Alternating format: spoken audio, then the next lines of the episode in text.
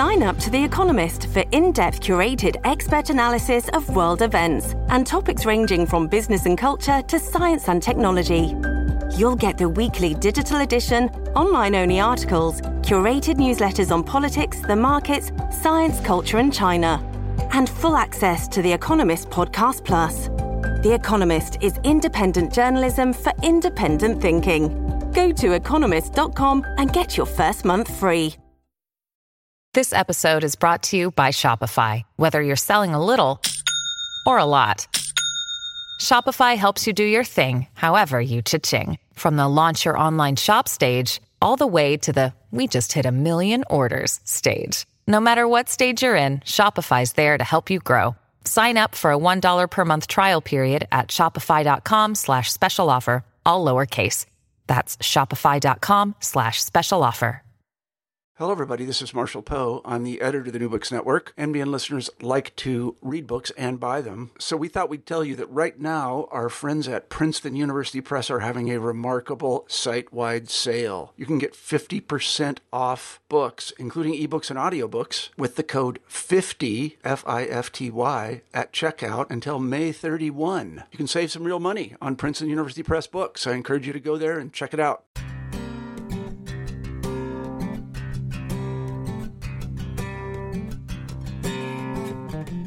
Hello there.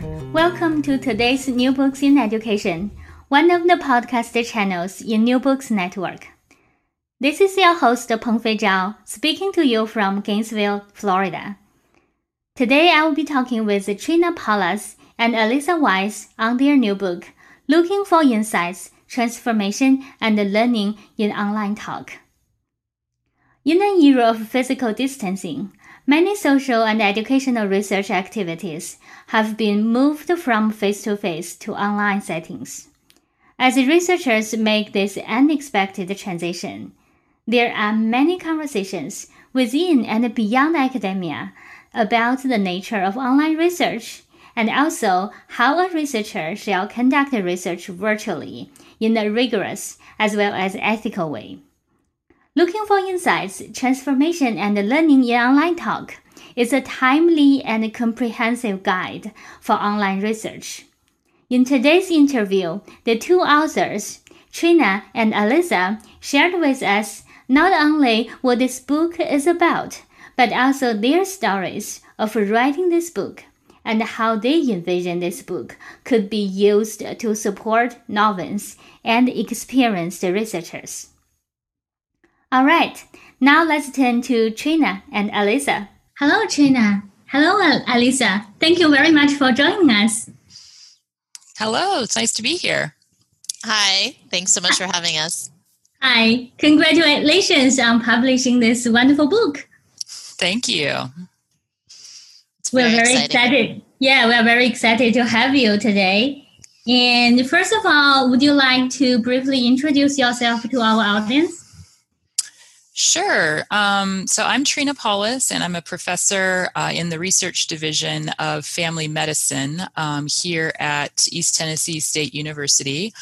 Um, and I'll also just mention that um, Alyssa and I know each other because we both went through our PhD programs at Indiana University many years ago.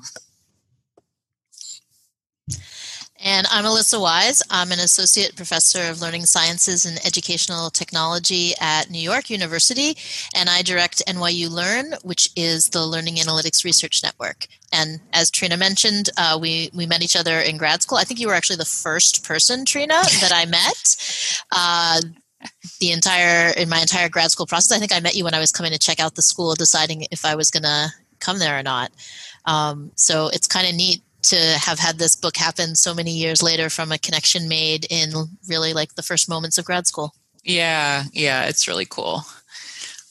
Well, amazing. So it sounds like you have known each other for much longer time, and then later, uh, much later, you decided to work together on this book. Yeah, that's right. I mean, we both have worked in the area of analyzing online conversations and discussions in an educational context. So I think we kept in touch over the years um, and it had been at conferences together and in some of the same academic circles, kind of working um, in parallel with the same kinds of data, but actually went in different directions in terms of how we were looking at that, which made kind of a nice foundation for working on this book. And actually, you know, it sort of all started I'm going to forget how many years ago now, but when uh, Carolyn Haythornthwaite invited me to write a book on analyzing online discussions for the second edition of the Sage Handbook of E-Learning, and I think you know one of my first thoughts was if I'm going to write a comprehensive chapter, it needs to really have both qual and quant in it together. And you know, Trina was the first person who came to mind as someone who who does qualitative work that's often very very different than how I analyze data, but I think had a lot of the same foundational not necessarily assumptions, but sort of the foundational ideas about what we need to look at in terms of assumptions when we analyze online conversation. And uh, it just struck me that, you know, even though we do very different things, there was a lot of common ground. And that sort of led us to write this book chapter that is is also out in the world in the in the Sage Handbook. But I think in writing the chapter, we realized that we we felt like we were writing a paragraph. Literally, we said about every paragraph, this could be a whole chapter of a book. There's so much more to say, and um, so at some point, Trina sort of said, maybe maybe we should do that. Let's let's take you to those paragraphs and make them into a chapter of a book, and let, let's let's turn this into a book and really expand the content because it could be a really helpful guide to people who want to analyze online conversations and you know there's there's information out there about how to do different pieces of the puzzle but there really wasn't anything comprehensive about how do I go about analyzing online talk and really think through everything I need to to make sure that I'm able to make the claims I want to make about what's going on. Yep. So I would I would like to ask you more about this different direction thing. Would you like to say more about, you know, it sounds like a Trina is working on mostly qualitative data, and uh, Alyssa, you are working on quantitative data. Um, I'm not sure, like, if my can, I, can I respond to that? oh, go ahead. Yeah. So say say a little bit more about that. So I would say, uh, and I would say it pretty strongly, that actually Trina and I don't look at different data. We look very much at the same data, but we look at it in different in different ways. And I think um, I think for both of us, the data that we start out with is almost always talk data, right? So it's words, but the the way she looks at it, and Trina can tell me if I if I characterize it uh, in an acceptable manner, is is an interpretive paradigm. And so she's looking at the words as words in context as sentences and phrases and it, you know the whole stream of text as it you know could be how someone's expressing themselves but it could also be sort of being constructed between multiple people as they go. And I, I do I do bits of that, but mine is much more taking an approach that sort of looks at the language as an object that's been output that represents something, and thinking about how to how to to analyze that in um, a really different sort of way. And so it's often quantitative. It's often turning the text into numbers, but even even keeping the text as text, it's it's a really different stance as to how what to do with it. I guess is what I would say. Yeah, and that is an interesting um, way to think about it. Is that the data itself is the same, but the lenses through which we're interpreting it or looking at it are different. Um, and one of the big steps in that process is something we talk about early on in the book, which is identifying the object of interest. What is it exactly that you're interested in looking for in this online talk? Um, because depending on what your object is that you're focusing on, different um, data analysis methods, be, the, be they qualitative or quantitative, might be more appropriate. Um, and so, yeah, I mean, I guess I've always pretty much gone down. I started out doing some content analysis and some coding and counting early on.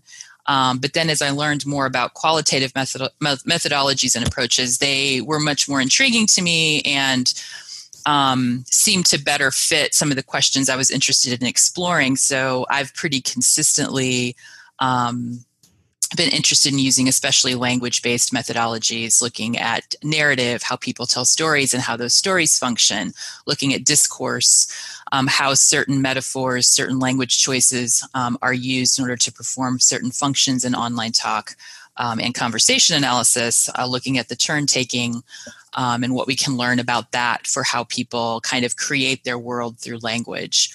Um, so that's what made working together on the book so interesting because we're both looking at the same type of data, but interpreting it in really different ways for really different purposes. So that's very interesting, and thank you so much for clarifying this point for us. I feel like after uh, hearing your uh, thoughts, and this is indeed a better way to represent what you have done in this book. And with that, I feel like this is a perfect transition for us to move to more substantive content about the book. And before we start to uh, give an overview, um, give our audience an overview of the book, would you like to say a little bit more about what you consider as online talk? You know, nowadays it's like very many different ways to do this. Well, we actually debated a long time on what to call it, right? Because if you I would say probably not a lot of people call it online talk. We, we went through online discussions, online conversations, online communication, social media. There's so many ways that people characterize it. And Alyssa, I don't, do you remember why or how we settled on online talk? I remember from my perspective, um, some of the research out of conversation analysis we characterize um, characterize it as talk. And so i think at the time i kind of felt somewhat strongly about that. But do you remember why we called it online talk? I mean, I I thought we were I thought we called it online talk for two reasons, or maybe I'm just making this up after the fact. Um, but I thought that one was we wanted to be inclusive. Like discussion often connotes discussion forums, but we're also talking right. about social media. We could be talking about chats. And I also think we ended up with talk instead of something like conversation because sometimes people aren't talking back and forth to one another. Sometimes people right. are just talking or saying things. And so I think we chose talk because it was general and it, it encompassed sort of times where people were talking back and forth but also where they were just sort of talking out to the world and gave us a bigger a bigger paradigm to to think about yeah yeah that's right that's all coming back to me now um yeah so peng fei i can't remember what your original question was that we got off on but yeah that's um I, I think just, she wanted to know the differences between online. oh yeah, yeah, how we define it, right? Yeah. So or maybe might, give us some examples. Yeah. So, you know, even in addition to that, you know, even like text messaging on your phone would be, I think we would maybe consider on like anything that's mediated by a computer or external device, you know, a mediated talk that's not face to face, that has some sort of a channel um, separating people, mobile device, laptop, desktop. Uh, it includes Skype and Zoom, you know, video channel. Uh, so there's a lot of different lot of different things that could be characterized as online talk. So why matters? Like why does mediation matter? That's a great question. The whole world is learning why now in the age of COVID. if you were ever, yeah, if anyone exactly. was ever, if anyone was ever skeptical that it didn't matter, probably now they understand why. But go ahead, Alyssa. I think you were going to answer that. well, I was just going to say, you know, so certainly there are methods for studying regular talk but it, it, yeah that's my point. Like we have uh we have had many like textbooks or whatsoever uh, about this you know analyzing talk in general right? Yeah. Right. And and i would say certainly we draw on that prior work. And in fact a lot of the stuff we did here if you wanted to you could probably uh, apply it to face-to-face talk. But some of the things that are special are the ways in which the technology that's mediating the talk affects the talk. And so one thing we try to do is help people distinguish when you see something going on in talk, how can you start to tease apart whether it's a feature of the talk or maybe it's due to something that's going on there? So we we we update some uh, a nice set of characteristics from Susan Herring back in the day that just start to talk about how when you were asking us to give examples of online talk, each of these can be characterized. So, for example, is something synchronous or asynchronous? It's more of a spectrum than a binary, but how you know how is the technology work and how is it being used? And so, you know, obviously things like Zoom are very synchronous. Um, things like email used to be asynchronous but you know people can email back and forth and you know now you've got chat tools where it can be very back and forth and then it can be delayed over time so we talk about how does the the delay over time and the expectation about when you're going to get a reply influence how people say what they say. And that goes on there's a whole bunch of different um, characteristics you know like the simultaneity um, can you see when someone's writing a, pl- a reply or not? The persistence how long something lasts right? There's lots that you can imagine that people put something very different into um, you know something like snapchat than they do into something like email. And you know now other tools like Facebook and Instagram with their stories, there's things that sort of disappear, but they don't. And so all of that influences how people talk. You know, there's limits on message size, most famous in Twitter, but present in other places that lead to things that influence how people talk. There's the channels of communication. There's um, how messages are stored and displayed. There's how people's identities are displayed. And you can notice that, you know, if you go to a forum like, um, you know, either Reddit or something like that, it's not very profile based. It's really much about the talk. There can be a profile but that's not it doesn't have the same influence. Whereas you know in instagram it's often all about the pro, the profile. So you can have this sort of very very similar systems that get used in very different ways. And you see that all coming out now when people are talking about you know what responsibilities different um, different plat- social media platforms have to monitor their content? Well, it depends what their content is and how it's being used for and the norms that have been set up.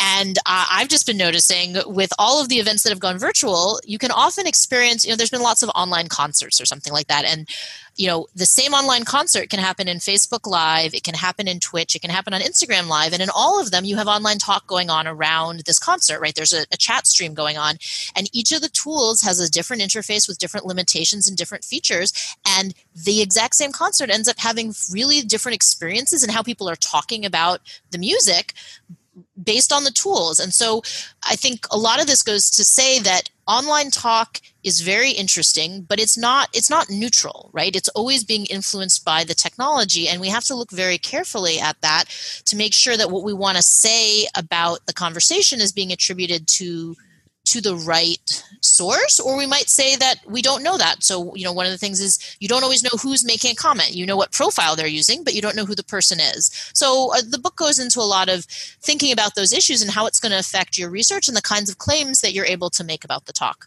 That was a very long-winded answer but hopefully somewhere in there was something to what you were asking. Well, I mean, I do. I and I found it very interesting because you know, I mean, as Trina, as Trina said, this is the kind of time that you see how all of this has how all of this medium med, uh, mediation like various ways of mediating these talks um, get built into our life or get integrated into our um, covid-19 life. So yeah it's a it's it's like people are pretty um, key at you know uh, coming up with different ways of connecting to each other through through online platforms, through cell phones, through all of these digital tools. And that's very fascinating. And it's very um, intriguing. And I'm pretty sure like there will be a lot of people who are interested in studying all of these communications and they will want to learn or they will want to know the different perspectives to uh, study them. So uh, with that, I want to ask, like, what do you hope to achieve in this book? I mean, we have talked a lot about what is online talk, but what do you hope to achieve here? I think um, Alyssa alluded to one of the one of our motivations um, is that we both have done research in this area for a long time. We've read a lot of research in this area, and we've taught a lot of students and colleagues how to do or mentored or collaborated with people doing this kind of research. And we noticed that there's a lot of bad research out there, um, in part because um, often people haven't necessarily taken the time to think through the influence or the reciprocal relationship between the type of technology and the type of talk that results. And so, you know, the I, sometimes we've even seen people. Um, claim to have found something interesting about the talk, which actually is just a characteristic of the medium itself. Like, imagine that someone would decide to study Twitter and say, wow, what do you know? No message is longer than what is the character limit now? 280 characters. None of the messages are longer than 280 characters. Isn't that amazing? Well, of course, as soon as you look into what Twitter is, it's not a finding because that's just not amazing at just, all. That's just what the platform affords. And so early on, and, and you know, and as all these new technologies develop, and people aren't thinking kind of systematically about how to study them, they'll claim th- something to be a finding that is really just a characteristic of the situation or the technology. So, what we were hoping to achieve was really to provide some guidance and parameters around all of the things that you really need to think about before kind of jumping in to doing research in this area.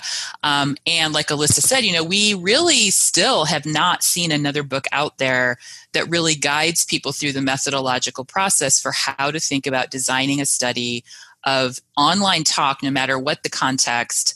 Um, that there are certain things, just like with any research design, you, you have to be able to kind of work through the process. And so we're just hoping to provide, you know, a roadmap um, that people could tailor to whatever kind of online talk and whatever their purpose was um, for investigating it.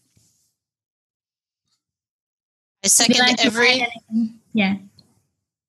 Oh, I, I, second everything Trina said. I was just going to add that I think, you know, our goal was to try and get researchers who often work in lots of different areas sort of on the same page.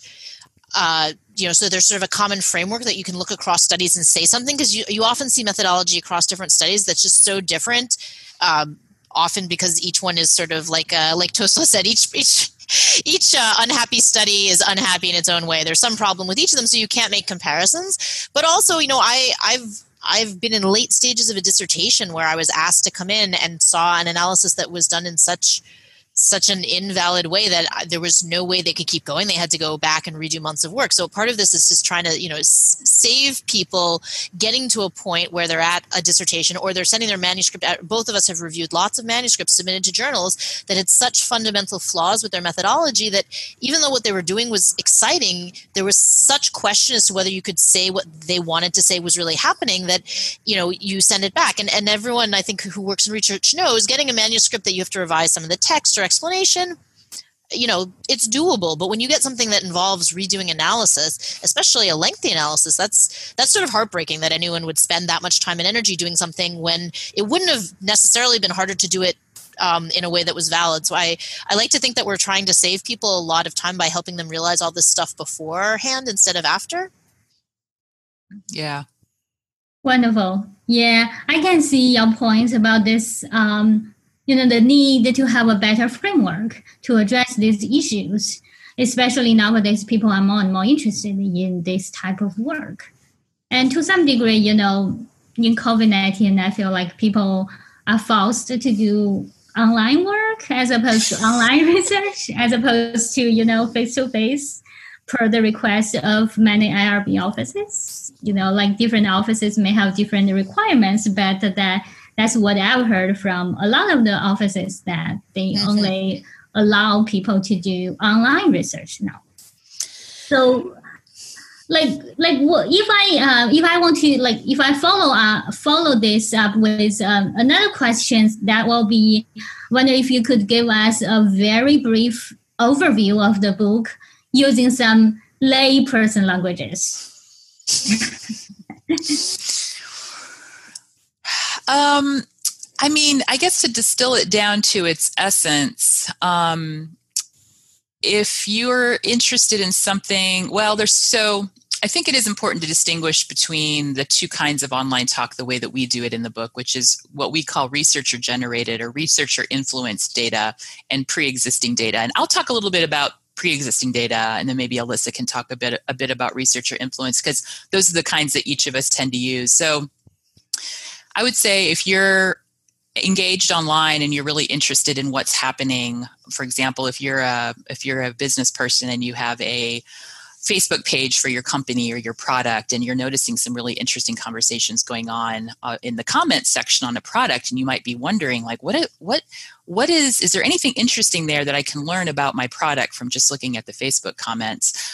Um, this book can kind of help you try to define um, a study or a research question or just what we call an object of interest um, and really try to define that and work through the process of answering that question. So what is going on in the in that in that comment thread that might be useful for you um, as a product manager or a, a you know the the head of a company. Um, and so you know i think people tend to get overwhelmed because there can be a lot of comments on these pages and sometimes it's hard to know how to bound you know set a boundary around what you're going to look at and how you're going to look at it. So that's what the book tries to do is is to give you a way in to make some decisions to not be overwhelmed with all of that online talk that's out in the world that does have something useful to say and that's why we called the book looking for insight transformation and also learning for those of us in education contexts. Um, how do you find where the insightful points are when you're presented with this sort of sea of words that um, is hard to get a handle on? Uh, and so that's um, kind of how I think about the usefulness of the book for what, what we call pre-existing data data that's already out there online talk that's there whether whether as a researcher you look at it or not So I was going to give, I, I, can talk a little bit about research or influence talk, but I was going to give an even more simple answer to, to Peng Fei's question, which is if you want to summarize our book in lay terms, there's lots of people talking online. What's important there? Here's how to find out. yeah, exactly. Um, and I think uh, Trina alluded to this, and you did a little bit earlier to Peng Fei when you mentioned uh, framework.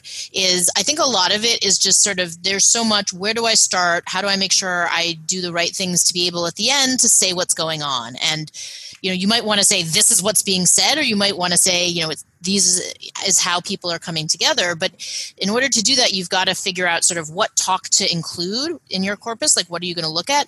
You know what what do you need to know going in about what influenced the talk? How are you going to get ready to look at it? How are you going to consider the ethical implications? So there's a lot of detail very quickly but at a high level it's how do i understand this online talk? And it's also there's a lot of guide uh, trina mentioned the object of interest is trying to help you really pinpoint what do you want to know about the talk? Because sometimes people are like oh there's this cool talk i want to know something about it. But you know if you want to understand what do people like about your product that's a very different question than trying to understand you know how do people construct their identities through online talk? And so really pinpointing what you want to know then the book helps you figure out how to figure it out. Very interesting. So um like if I can um, ask of like for examples, you know, I'm I'm kind of person who loves examples, as you could see. And what I'm thinking is that, for example, if a researcher is interested in studying, you know, nowadays um, with the outbreak of COVID nineteen, a lot of people are going online to. Uh, uh, search for information, for example, about the pandemic or to offer their emotional support to their uh, to people around them or just to you know to to get some support from other people. Uh, and there are a lot of things happening in this process. If a researcher is interested in studying this process uh, will this framework or will this book help them assist them in their research? I'm kind of giving you an question a question I mean, absolutely. I, I think that if you want to understand how people are talking to each other and what they're saying in the world during COVID, this book would give you a step-by-step guide as to how to do that. It's it's going to help you figure out, you know, for example, your example of people looking for support. You know, you could ask questions about you know objectively what kinds of support do people seem to be looking for? Or you could be looking at how do people frame requests for support? Or what kinds of requests for support seem to get taken up?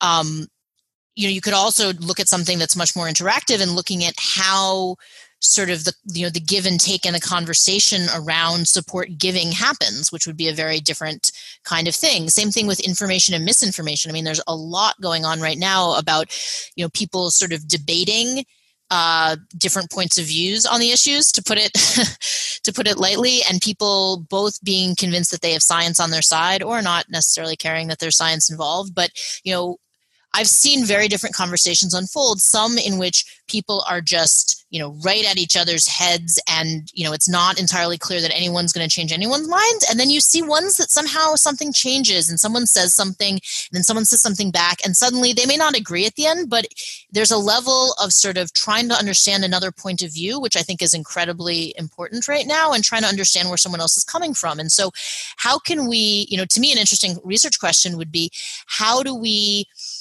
how do we figure out what makes those conversations where people achieve some sort of understanding of a different perspective than they came in with different from the ones where that doesn't happen? And you know is it because of the platform and some of the things that the system allows? Is it because of how people sort of the stances they take? Is it because how people respond to each other? Is it an emotional thing? Is it a cognitive thing? And i don't know the answer but if i have that as a general question i want to understand the book is going to help you say okay well what is you know the object you want to understand is what are the qualities of conversations that lead to some understanding of another perspective and then it's going to help you understand what assumptions you need to unpack of your own to do that. It's going to help you figure out what kinds of online talk you should collect from what online sites to help you answer the question. It's going to talk about what are the ethical practices to get that data and then it's going to talk in detail about how do you analyze that data qualitatively or quantitatively depending on the approach you're taking to, to get your answers. So i guess i would say yes.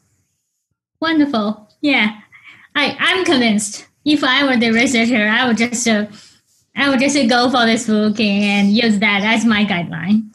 And and you know, like I think it's very um the book is very comprehensive and it includes so much information about our, what you said just now and it has like nine chapters altogether I mean, there are a lot of takeaway points. But what I found after reading, finished reading this book, like I jot down three keywords for me.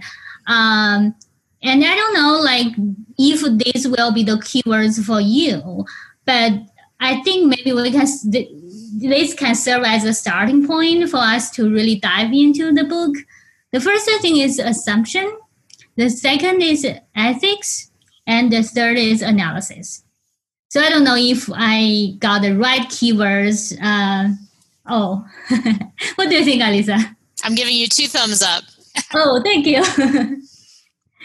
yeah, so um, maybe we can start with assumptions. Like, what? Why assumptions matter? You know, it's good because um, you know what.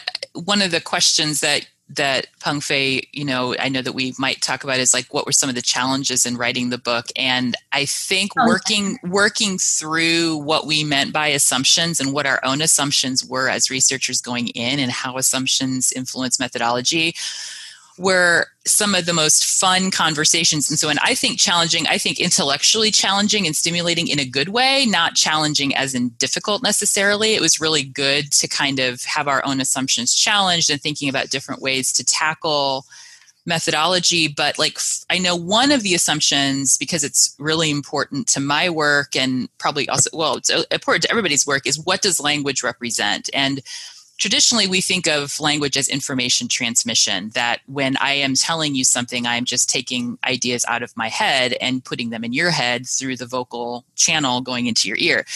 Um, but you know over the years you know my assumptions about what language represents have changed and i actually don't think of language that way. I take up i take it more up as a constructive force that language is actually constructing things and doing things and it's performative and it's i'm more interested in the actions that language performs and the worlds that language builds um, and the power that language has as opposed to whether or not language is you know transmitting certain information that represents something else like it represents my knowledge or it represents my emotions. Um, and so there are two sides of a coin and you know there's no right or wrong but those assumptions about what you are taking up in terms of what language represents is going to really change the trajectory um, of what kind of research you do. Uh, so we've talked a lot, you know, just about. Um, you know the assumptions of what not just online talk is but just language and talk more generally what can what does a researcher assume language does or represents in terms of a source of data do you have anything to add alyssa I do. What other assumptions? Yeah, please. So, in addition to the assumptions uh, about language that Trina mentioned, uh, another set of assumptions that's always been very important to me is assumptions about your object of interest, the thing you're studying. And is the thing you're studying something that you think is a characteristic of individuals? or of the group as a whole. And you know, we're talking about talk, so very often the talk is directed towards people. It's often a conversation where talk is going back and forth. And so, you know, if you think about somebody's sort of opinion on I don't know whether masks are effective or not. Well, we can discuss if that's an opinion. But anyway, you think about someone's opinion, and an opinion is something that an individual has. So it's okay to study it at an individual level. But a lot of times you might be caring about something about the group as a whole. Like, is this group coherent? Then you're caring about whether co- you know the different comments match each other and suddenly your unit of analysis has to be much bigger and so you know people often try to say the group thinks something but just looking at what individuals think and that's problematic so there's so many analytical decisions especially if you're going to do a quantitative analysis really matters whether you care about the group or the individual and that influences a lot of downstream um, decisions that you have to make Right. It sounds like, you know, under the overarching term of assumption, the book actually has put into it, you know, many different types of assumptions, like what we just talked about, you know, the assumption about language is related to, you know, what you consider as a valid way to approach your research, for example. Or it sounds like, you know, the unit of analysis is directly related to say generalizability and i feel like i'm still i start to use some jargons at this point but yeah it's like how generalizable uh, the data the findings will be uh, yeah and that's the yeah, third assumption right yeah, yeah. Right. Mm-hmm. so it's all related with assumptions and I, I really appreciate that the book has made this point very clear to the readers that we have we have carried so many assumptions and it's like so what what do we do with assumptions? It sounds like you know it doesn't it it's not very realistic if we want to get rid of all of the assumptions so what do we do with the assumptions here is i feel like this is related more with the analytic decisions right well, yeah, so it's not getting rid of them, it's acknowledging that they exist and knowing what yours are. Um, so it's all about recognizing assumptions and um, understanding the relationship between the assumptions, because we all have assumptions. And, you know, the idea that that somehow quant the only qualitative researchers have assumptions is of course you know we all every paradigm comes in with assumptions. So recognizing them acknowledging them and understanding how they impact the research design is what i would say the important not because we can't get rid of them. Yeah. I mean i think one of the things we try to emphasize in the book is that research is all about making decisions and it's not that there's always one right decision, but every decision has trade offs. And what's important is that you're making decisions explicitly, like you recognize there's a decision there to make, and that you're making them consistently. So, one of the reasons we talk about assumptions at the very start of the book is because certain assumptions have lots of different implications. And if you know that you have the assumption, for example, if you know that you care about something that you're considering to be an individual construct and you want it to be generalizable, well, that means certain things for how you're selecting your data and certain things for how you're analyzing it. And as long as you make those decisions consistently, you're fine. Where people, I think, get into to problems is they don't recognize an assumption. And so when they get down to the downstream analytical decisions, they sort of make them one at a time without sort of rhyme or reason. They, they make a decision that seems best, but without the bigger picture. And then the decisions end up being inconsistent with each other, which leads to something that doesn't really let you say much. And so our, our whole idea of the book is really to, to help people do their research thoughtful, thoughtfully, purposefully, and consistently. And you know, starting off by recognizing the assumptions that you have going in, I think is a very big tool to doing that. I really like the point to make the connection between reflection or reflexivity, assumptions, and then action or decision making. Yeah. So, yeah, I I mean, we would go on and on to talk about the assumptions, but given the limits of the, our time, I would like to move to our next keyword, so to speak, which is ethics. And about ethics, there are so many things to be said about ethics.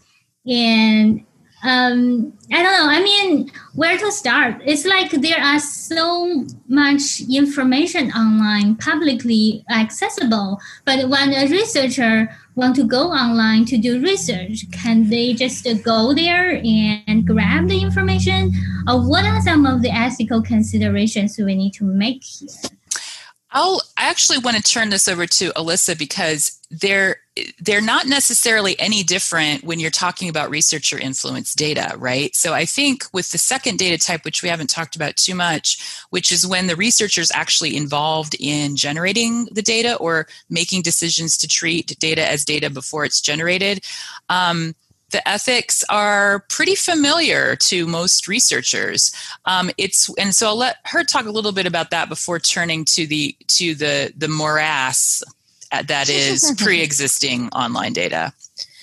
Yeah, so when researchers are involved in the data generation, it's kind of similar to a regular a regular study in some sense. I mean, it is a regular study where um, you know is there a chance to let people know their data is going to be collected? Is there an assumption of privacy? Generally, you tell people that this is happening and they have the option to opt in or not. Um, you know, ideally, you always want to de-identify the data so you can tell like the same person said the same things, but it's not clear who it is. You're always trying to think about um, if there's any potential implications to them for this talk getting out. Are there ways that they could be identified even without their direct identification by what they said.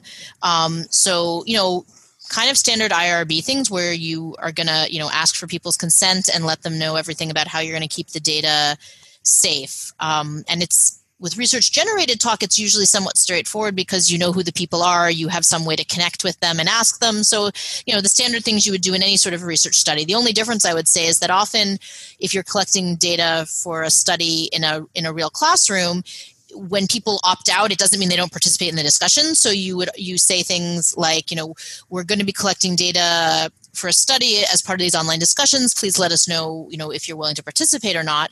And it, for the people who say no you have to think about this is where the assumptions come back in you have to think about does that mean that you need to set up the discussions differently? So for example if you're studying a group construct like coherence if you don't ask people beforehand if they're willing to participate and you just put people into little groups of three and a bunch of people say no anytime any person in the group says they don't want to participate suddenly you've lost data for a whole group of three people which which could pretty quickly be devastating. So you could say let me ask people beforehand and then make groups of people who agree to participate and who don't. But then you also have to think about does that make the groups different in any other way that would lead to some sort of educational disadvantage? Are a certain group of students saying they don't want to participate more than others? And then by putting them together there's some sort of negative influence there. So these are the kinds of things that you have to think about. And that's why knowing ahead of time if you're if they're going to study the data in a group or individual way matters because if you're just looking at individual talk maybe which groups they're in doesn't matter as much and it's okay to just put people in in any which group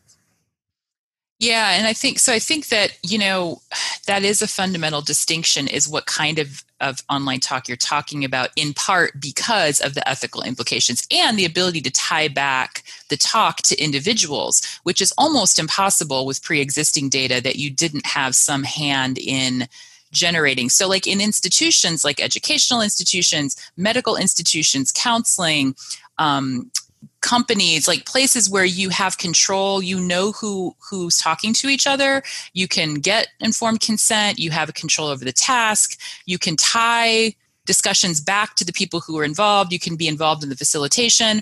That's a whole different animal really than going on to reddit for example like you know i've had some students do recently and just looking on reddit where nobody well, I don't think anybody is their real identity in Reddit. They all have usernames. Um, there's maybe a very different kind of moderation, if any. There's you know millions of posts, hundreds and thousands of of red, uh, threads and subreddits, and you're you can't really tie what you're seeing back to individual or group characteristics because you don't really know what they are. Um, and yeah, then there's the ethical dilemma of, you know, is it okay to go ahead and treat that talk as data when you can't get in touch with those people to ask? Um, but at the same time, is it wise to ignore that whole layer of social life because you can't ask them for their permission do we just ignore it and never study it and never act like it you know matters so that's so what i would so there's no easy answers but there this is also not a new issue. People have been talking about this since the 1990s. So there are multiple books about the ethics of online research um, that you can consult. And in the book, we try to provide some guidance. The Association of Internet Researchers, um, particularly, has provided comprehensive guidelines to think about things like how vulnerable are these people? Like, what are they talking about? Um, how light how easy is it to actually track back their real identities even if they don't want them to be revealed could you actually find out or could the reader of your research find out who they are? Um, is there a risk to bringing attention to this community um, if it's not something like reddit but it's like a very small um, you know support group for a very rare disease it'd be pretty easy to track that down and then is that going to threaten the community? Um, so you you know there are and so you know there's many questions like that that you can contemplate though i will say at the end of the day it has a lot to do with what you're comfortable with as a researcher because there are no hard and fast rules there might be some legal ramifications but often not if people are talking in a public space on the internet where there's no login required um, they're not posting as themselves. Anybody on the world can see that talk. Um, a lot of people will say that's free game for researchers to look at as data. Um, a lot of people aren't comfortable with that anymore, like they used to be in the 90s and the 2000s. It, um, nobody really even questioned it. Now there's probably more questioning around that. Um, so, all that to say, you know, those are the pre-existing talk and the researcher influence talk are really two different animals and so there are different ethical issues um, with to tackle for each but there is a lot of guidance out there to help you think through it. Um, and then we do you know dedicate some time in the book to that because it is such an important issue. Well i feel like when it comes to the question of ethics.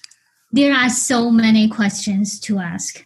And to some degree, it's more important to raise these questions than to, you know, to give a fixed answer answers to these questions because because you know like it's it's really context based in terms of the answers completely but, yeah and then when it comes to the questions it's very important to raise the consciousness of the researchers about the existence of these questions, right? Yes. You know, like there are so many responsibilities a researcher needs to shoulder when they go about uh, go online to do research. So, so, so I really appreciate that you share um, your thoughts on that, and I feel like it offers a pretty clear map in terms of like navigating all of these ethical dilemmas, uh, quest- uh, issues here in doing research online. And with that, let's move to this analysis part. Like what I really appreciate about this book is you seamlessly put together both quantitative and qualitative approaches. Typically, you know, we see the divide pretty clearly. Um, qualitative researchers only, you know, talk uh, about their using like textual data, for example, and qualitative, quantitative researchers deal with numbers. I mean, Alyssa has already corrected me about the object of interest. But still, um, what are some of the thoughts behind this book to present both approaches? Like, like why you want to include both here, and why you think this framework is compatible for both? I don't think people can get away with just doing one or the other anymore. Um, you know, when I when both of us started this, it was before social media even existed, right? And and you know, it was easier to get away with. I shouldn't say get away with because I still do do research like this, but it was much easier to justify doing sort of a small sample case study qualitative approach of a new form of online talk on a kind of very deep level, um, but not looking at a lot of different messages because we didn't have the tools that we have now to look at these giant data sets. Um, the bigger that the the potential data gets online, thousands, millions of messages, um, and the more we have statistical and computational tools to help us sort of do a first pass um, look at that in a systematic way that can show us where to delve more deeply qualitatively the more we have those tools the less the harder i think it is to justify not using them um, and just somehow arbitrarily picking a small sample to do a qualitative analysis is harder for me to justify. I guess I shouldn't speak for all researchers. So I think I felt it was really important to have both. Um, because I also think that you're limited in what you can say from large computational approaches without some of the qualitative insights. But for me, as a qualitative researcher, I really feel pushed and challenged to use some of these large you know, these these other tools to help justify how I handle what is essentially big data um, in a qualitative way. Alyssa, what do you think? Yeah, I mean, I, I think it's exactly that. I think that I think it's partially people should be aware of a different set of methods than they've often used, but that frankly, good research now probably needs to have some elements of both. Um, you know, that's certainly true like you're saying in thinking about which what aspects of this big data do i want to look at in depth it's certainly true of people doing studies of you know big data and never getting close to the data i think that's a problem i think you need the qualitative follow-up to really be able to say anything and i think it's certainly true in computational approaches a lot of the stuff i'm doing now i'm calling mixed methods data mining because i think that good data mining can't stop with a model of the data. The model needs to be an entry point to looking carefully qualitatively if you're going to be able to say anything meaningful. And uh, from the responses that I've been getting, I think this is a message that's ringing really true. But I think it's very challenging because you know each set of methods is pretty challenging to do well by itself and now you have to do both of them. So one thing we wanted to do was say okay well maybe you don't need to be an expert in both. You, you kind of need to be an expert in the one that you're doing and you need to understand enough about the other one to use it somewhat. And so i think part of what we're trying to do is sort of make you know different sets of knowledge accessible to everyone because it's it's important if we're going to be able to be able to say anything meaningful and look, qualitative and quantitative researchers can look work well together. We're an example of that. So do can't what we, we all do. just get along. yeah, can't we all just get along? Good for you. Wonderful. And well, it's it's very fascinating to hear your um, approach, but also your vision about this line of research. How you know people of different expertise can work together smoothly to uh, produce something meaningful. Um, and I think one one question I want to ask about this is like Trina, you mentioned with the like there are more tools nowadays to do uh, quantitative data collection. Uh, so I wonder. So one thing that really drew my attention when I was reading the book is Alyssa, um, like in the quantitative part, you talked about you know, natural languages processing and how this may help um, the quantitative researchers to turn the textual data into something numeric. Uh, so I wonder if you could say a little bit more about that, because that's something fairly new. It's uh, fairly new to researchers and to even a layperson, to the general audience as well. Sure. So I'm just trying to. Can you kick me off once again? I'm trying to figure out where to start. Yeah, like I'm thinking about you know like like for example like what are some of the uh, tools? Uh, what are some of the new techniques um, or new technologies we are using now or you are using now to do this natural languages processing or even you know starting from the very first point like very the very first question would be what is that like how? Like, yeah. Okay, well, that's a good place to start. I think it was when you were talking, when you were mentioning tools, is what threw me off because I guess I think what's more important is to think about the techniques and what you're trying to do with the data. And I don't really want to get into detail. There's lots of different tools you can use to do the same thing, and I think that would distract us from the main points here. So, so natural language processing is sort of you know the intersection of linguistics and computer science, and the you know it's it's got a lot of different uses some of which um, are used for ai uh, purposes and, and some of which we're talking about for research but the main idea is it's it's a way for computers to quote unquote understand the natural language of humans, right? So, not code, nothing that's written particularly for them, but to make sense of how we talk naturally. And obviously, when make sense is a bit of a euphemism, but to, to look for patterns, to, to find ways to interpret. And so, you know, natural language processing when we use it as researchers is really powerful because it helps us in some ways, quote unquote, understand things in the language not just through reading them but through looking through for patterns. And so for example you know one thing we have done lots in quantitative analysis is you know we turn online talk into numbers right? We code it in some way.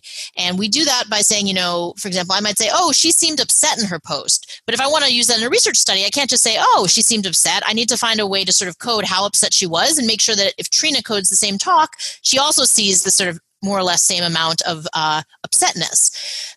This is something we do a lot to turn the talk into numbers so that we can then model it in all sorts of other ways, but it's very, very time consuming.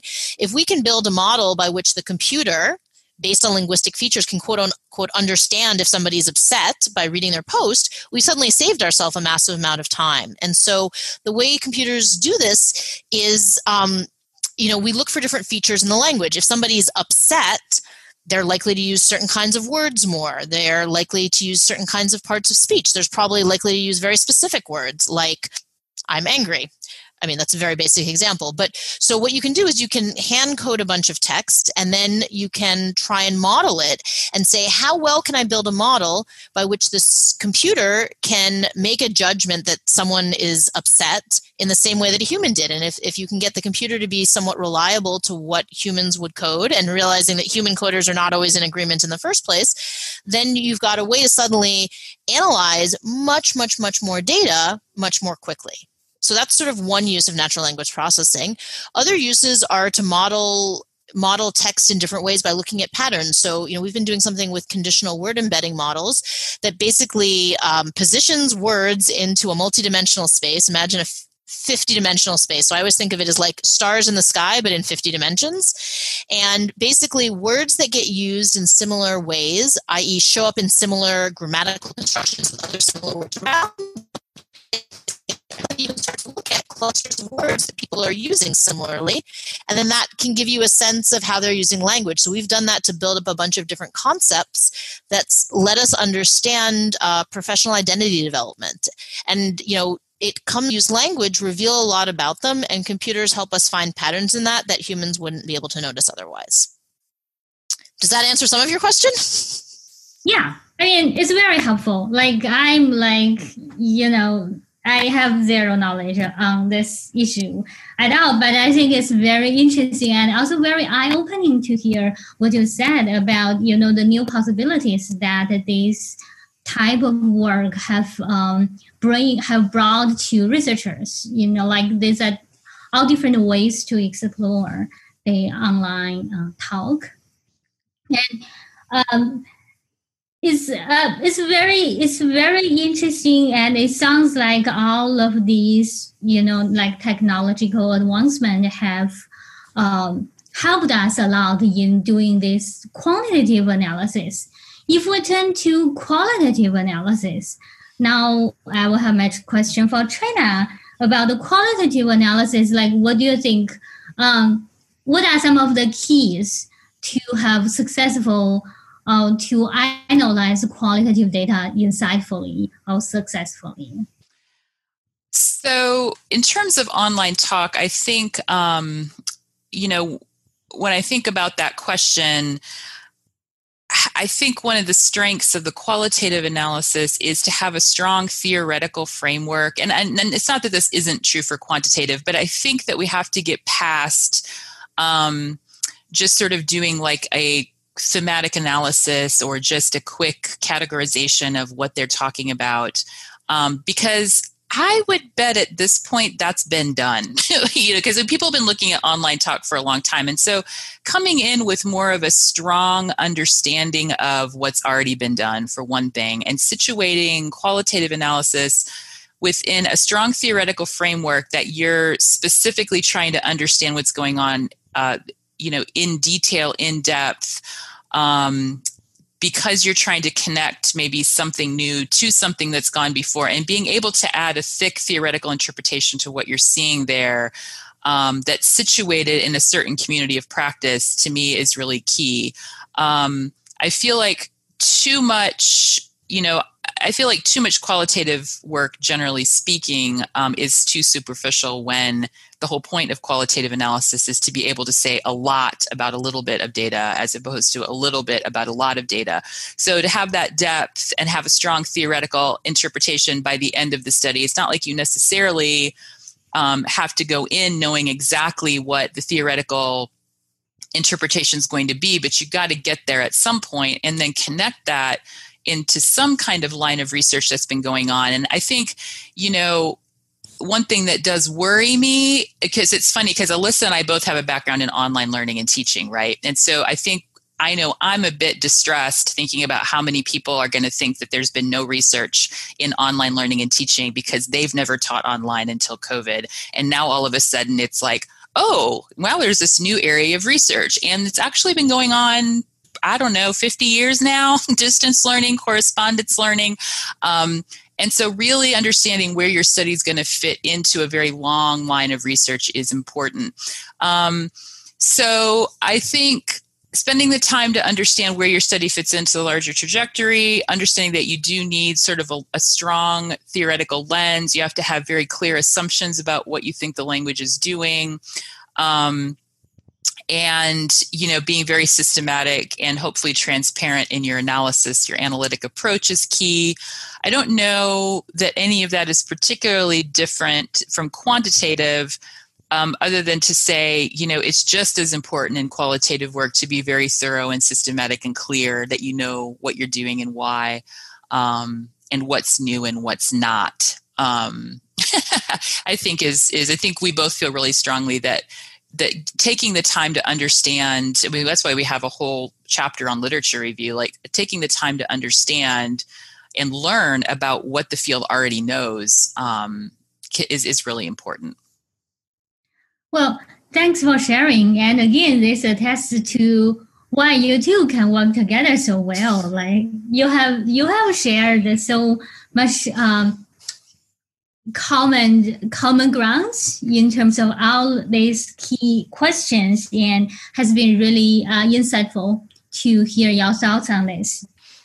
So um, we've covered like um, the three keywords i thought it would be meaningful to dis- discuss here. What are some of the things you feel like you would like to bring up or you would like to draw our um, audience attention to about this book Oh, you know, I was actually looking through the book again in preparation for this, and I had not forgotten, but I remembered how much we liked having clear design decisions. Like throughout the whole book, we're very explicit about the decision points um, that you need to make if you're designing a study like this. And so I think that we're hoping that that really helps people know okay, here's a decision that you have to make after you've read this part of the book, and then you make that decision and you move forward. So I really like that that we put those in there. Okay, so design, another keyword. Yes. What about you, Alyssa? I think design is a word. I also think decision is. You know, I think I said earlier on in this conversation that research is really, and this class, research is about a lot, a lot of little decisions that all add up to something really big. And I think a lot of times, you know, research texts give you the big picture, but they don't point out how each little decision matters. And so I think we've really tried to do that. And, you know, each chapter, that's not a ton of decisions. It's five, it's seven kind of things, but really laying out, okay, after reading this chapter, you need to think about these five things for your study. So I think the decision thing is very important. And I also think this is this is quite a bit more micro because I think we've talked about most of the macro issues in the book. But um, you know, I was really happy that in the quantitative analysis part we did add the sections on the computational modeling because I think that that hasn't always been combined and um, without thinking too highly of myself, I like to think that we did a pretty good job of explaining the hows and whys of some of the major techniques. Not the details of how do you go do a social network analysis or how do you do topic modeling, but understanding what topic modeling is is a big level, what kinds of questions it could help you answer, and in what situations you might use it. And if that's the right technique, then there's lots of resources to go and learn and do more. Same thing I think with social networking. Well, same thing with the qualitative chapter that Trina did a really good job on. You know, should I be using conversation analysis, thematic analysis, narrative analysis? Okay, once I know which one it is, there's lots of books that can tell you how to do it step by step. But I think people often miss that first step of saying, well, really, what's the right approach to be taking in the first place? And the answer to what's the right approach is, of course, what's the approach that's going to match your assumptions and help you answer the questions you have about your object of interest. So remember, it's going all the way back to those things that we said were important to establish at the start because those are going to be the basis by which you make decisions. So I guess, yes, it comes back to decisions. I think we're trying to outline sort of what are the decisions to be made, what are the options, and how do you go about doing that, which I think if that helps people do their research better, then I'm I'd be really happy. Wonderful. So design and decisions. These are like two addition, two wonderful additions of the uh, keywords. And what do you think are the best use of the book? a paperweight. No, just kidding. doorstop. that was my other option. um, I mean, I, you know, we we tried to make it pretty versatile for a wide variety of audiences. So, I mean, I know that we each have used it in our own teaching, but it's not. We don't want it to stop there. So, we actually did not put in a lot of. Um, we didn't frame it only as a textbook. So, like, if somebody in the field, you know, is interested in this topic, um, a practitioner I think they could pick it up, and we tried to not make it super academic, jargony, or textbooky, so that anybody who wants to, you know, look for insight or transformation, um, like where are, where are the cool things happening um, in this online talk, like Alyssa put it earlier, like this would be a good book to just kind of. It's almost like a book to know what you need to know it like works it helps you get through those decision points and then know where you might need to go to get some additional guidance especially in the analysis part I was just going to say for all of those people who are teaching online for the first time and wondering how do I know if my students are learning anything online? Read our yeah. book because that's what we both. That's where those were our first research questions for both of us. Yeah. Was, you know, where is the learning in, in online, online, learning? learning. Exactly. And then we've both branched out from that. But definitely, if you're curious to figure out is there a there there, um, this book will help you think through that. Wonderful. I hope um, a lot of the instructors I found this book helpful when they are trying to, you know, establish their online um, teaching and learning platform. And I know this will be uh, one of the urgent, fairly urgent tasks for a lot of instructors in this country in the coming few months. And we have said so much about this wonderful book. So, what are you working on now? Um, so one of the projects is one of the ones I mentioned uh, a bit earlier. I was mentioning that we we've collected about a million reflections uh, from dental students who are starting to become dentists, um, sort of on their courses and their learning and their identity development. And uh, you know, we've been doing a lot of different studies. Most of these have, are mixed method data mining. So one was the one I was mentioning, where we we created a word embeddings model of the different words they use together, use those to identify clusters of similarly related words, which we termed concepts. Then we created a concept network between them based on their co use in sentences.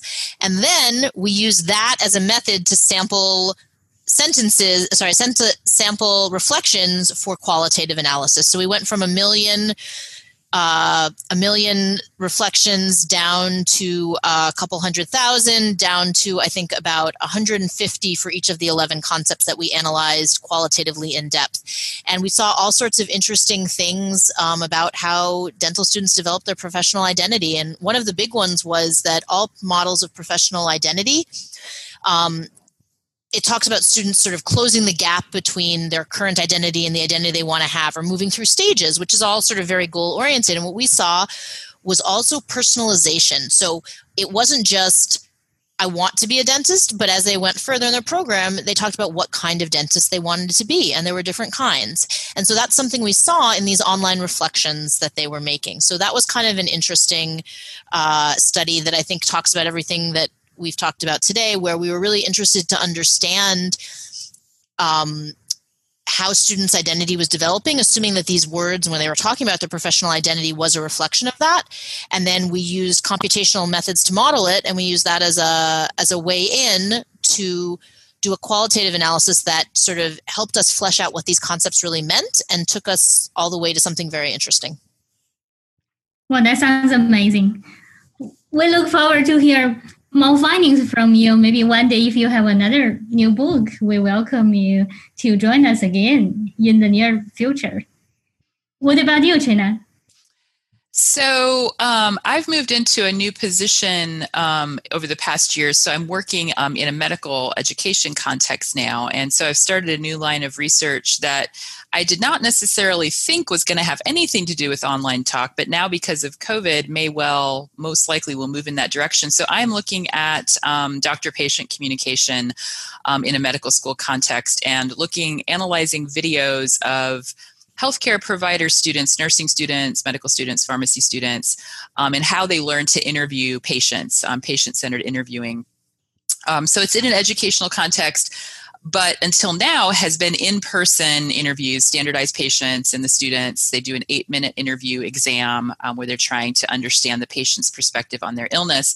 And so we have a huge corpus of recorded videos data basically um, and using conversation analysis methods to understand um, turn taking and how those conversations sort of play out and what that means for patient-centered care well, of course, you know, there's not a lot of in person um, interviews going on now. And so with telehealth and telemedicine, kind of everybody shifted to that in the past two months. Ready or not, here we go.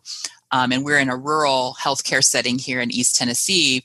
So not only are the actual clinics, doctors, residents now doing telehealth, um, but pretty soon um, some of the student exams are likely going to be in a telehealth context as well. And so, kind of unintentionally or serendipitously, um, I will probably be able to use some of these methods for thinking about how the online setting, uh, the platform that they use, which is a commercial platform for telehealth, they don't use Zoom or anything like that, how the platform influences those conversations and some of the different situational and technological considerations um, for making sense of those interviews. So I'm expecting that's going to be coming um, down the pike soon. So it's kind of interesting the way things work out. Indeed, it's very interesting to see how you, you know, after finishing up this book, like try to use some of the like to apply some of the um, some of the insights you read you've written in this book in your own work, and and break some new grounds. Also, so well, thanks for sharing with us, and we have taken so much time from you today. Thank you again for uh, being with us. It's a great pleasure to talk with you both. Thank you for the opportunity. It was fun. Yeah, it was great to have a conversation and also connected to some of the current things going on with online talk now, right? Because the book came out about a little while ago, and so thinking about it, I was certainly pro pre-COVID, which feels like a very long time ago, and just just thinking about the relevance now was helpful.